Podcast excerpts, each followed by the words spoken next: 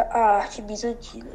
Na pintura bizantina ganham destaque os afrescos das paredes das igrejas, as pinturas em painéis portáteis e as misturas usadas nas ilustrações dos livros. Os, os mosaicos eram um pouco pequenos, pedaços de pedras e vidros sobre cimento fresco.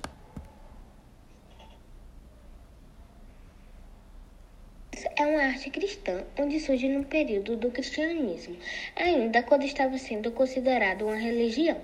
Por sua vez, surge a aceitação do cristianismo, onde revela o entusiasmo da arte divulgada e com o propósito de instruir os devotos, incluindo a devoção do cristianismo.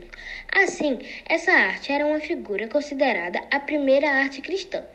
Tanto que, como Jesus era considerado pelo Império Romano uma ameaça, e por isso foi perseguido e morto. Seus adeptos se escondiam em lugares de sepultamento, uma cova, para rezarem até que em 313 o imperador Constantino ortogou o Edito de Milão, proibiu a perseguição dos cristãos, construindo as igrejas e nascendo assim a arte bizantina. Os exemplos mais conhecidos são as basílicas de Santo Apolinário e São Vital, a igreja de Santa Sofia e a Basílica da Natividade.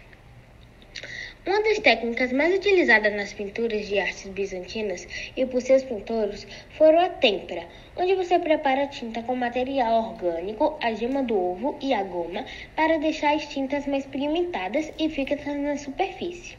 As pinturas encontradas nas igrejas, ambientes familiares e em oratórios, onde, onde normalmente feitos em casa para o santo orar. a arte de caráter, eminentemente religioso, que foi produzida no Império Bizantino, leste do Império Romano após sua divisão em 395 d.C. Após a divisão do Império Romano em duas partes em função de conflitos políticos e problemas com as fronteiras, o imperador Constantino transferiu a capital do império para Bizâncio, adotando o nome de Constantinopla. A então a capital Constantinopla foi o centro artístico mais importante desse período. Da arte bizantina.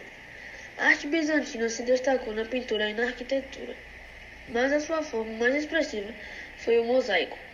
O destaque para a arquitetura foi a construção de grandes e importantes igrejas.